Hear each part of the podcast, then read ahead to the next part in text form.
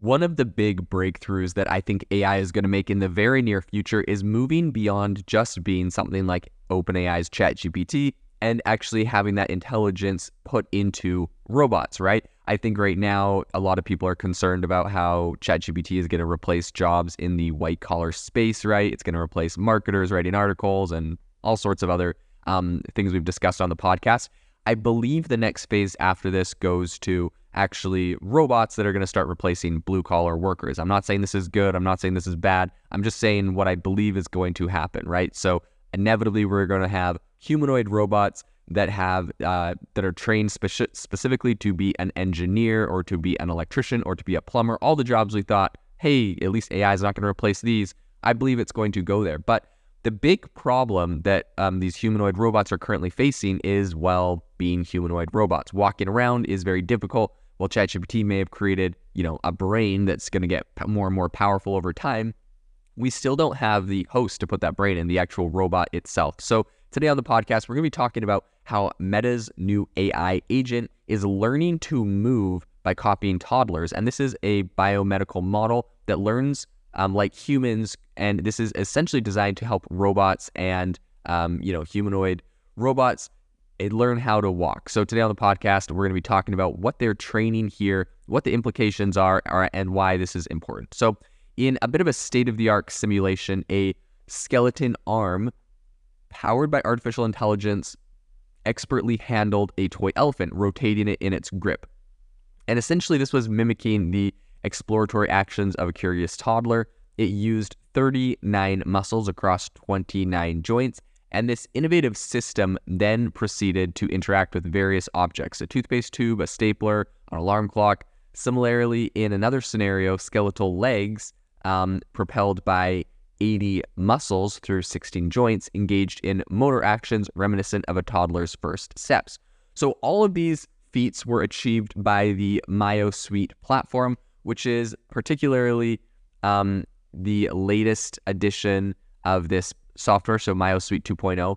And essentially, this was this unveiling came from a collaboration between Meta AI and prominent researchers at McGill University in Canada, um, Northeastern University, USA, and the University of Twente, Netherlands. So, by focusing on machine learning for biomechanical control, the aim is to emulate human level dexterity and agility. So, I think that the the complexity involved in coordinating large and small muscle groups poses significant control challenges here.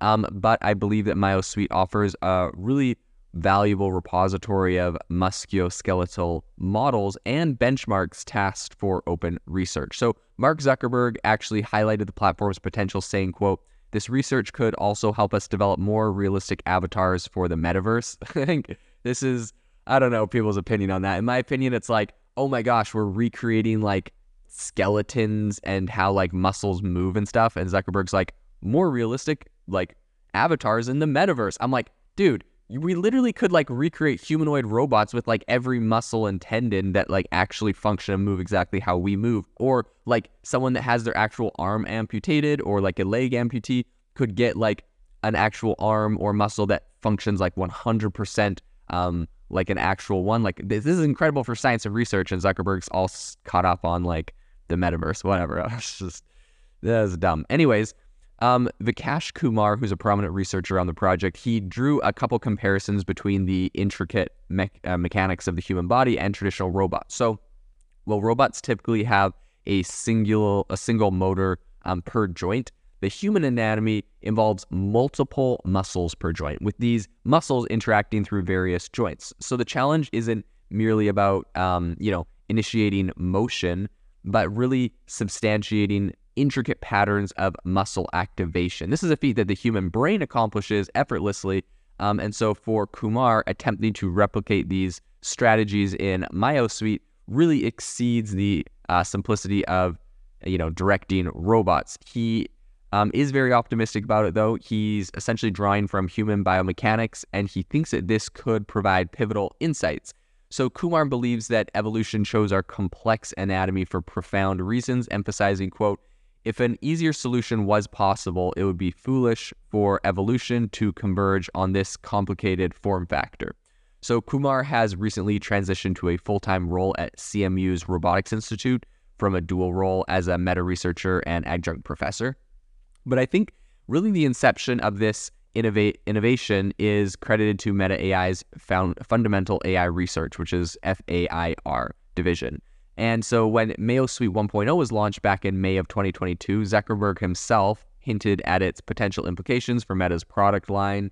Um, and I mean, okay, uh, I guess I'll, I'll say one other thing on this, right? It was like we're being like, it's going to make avatars in the metaverse more realistic, whatever. Like, if that's what it takes for Zuckerberg to fund this, right? And we see like a lot of incredible uh, breakthroughs in science and it helps people in a lot of ways, that like whatever. If, if it took more realistic avatars in the metaverse and I mean, at the end of the day, they're funding this amazing research that's going to do some cool stuff. Whatever. I'll, I guess I'll take it, right?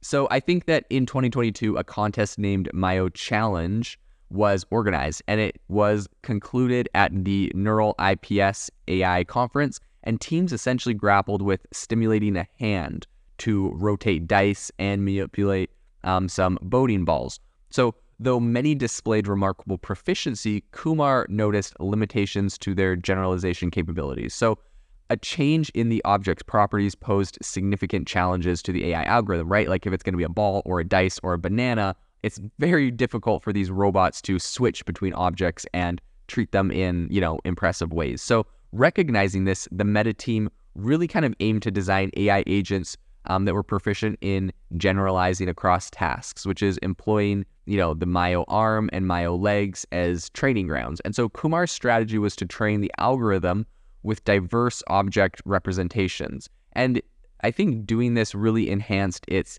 task specific learning rate. So, as detailed in a paper for the International Conference in Machine Learning, this method, similar to a toddler's exploration, proved to be really effective, which is really exciting that they are making some breakthroughs here and that these new algorithms they're training in AI are actually helping it to learn how to switch between a lot of different objects, and it was quite eff- effective in that. So, a recent publication at the Robotics Science and Systems meeting detailed similar success with MyoLegs.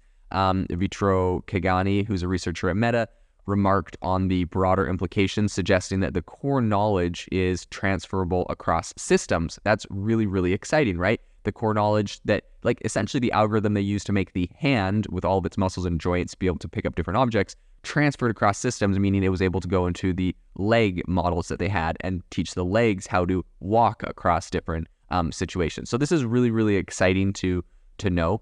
Um, I think this year's MyoChallenge 2023 um, is going to be concluded at NeurIPS, and it has set advanced tasks. So participants have to utilize the MyoArm for handling household objects and the MyoLegs in a game of tag. Um, so Emo Todorov from the University of Washington commented on MyoSuite's emphasis on broader kind of representations, noting its potential utility across a lot of different tasks. So he compared their approach to neuroscience's muscle synergies principles, which essentially emphasizes um, group muscle activations for efficiency. So Todorov really commended MyoSuite's ability to build these kind of models from scratch. But I do think that the Meta team, as they're moving forward very rapidly, I think they're going to need to refine the AI models a lot further. I think emulating toddler- toddlers requires more than just kind of handling and mobility. I think true comprehension might only come when these AI models can actually taste their surroundings, much like a toddler's, you know, instinct to mouth objects or whatever, right? Like right now, these are all computer softwares, and I think they're going to um, need to bring these into the real world to train them. But I do think that we're going to see some really incredible um, results as this happens. And this has big implications, not just for avatars in the metaverse, but I think for science, for artificial limbs, and for all sorts of things that are incredibly exciting at the moment.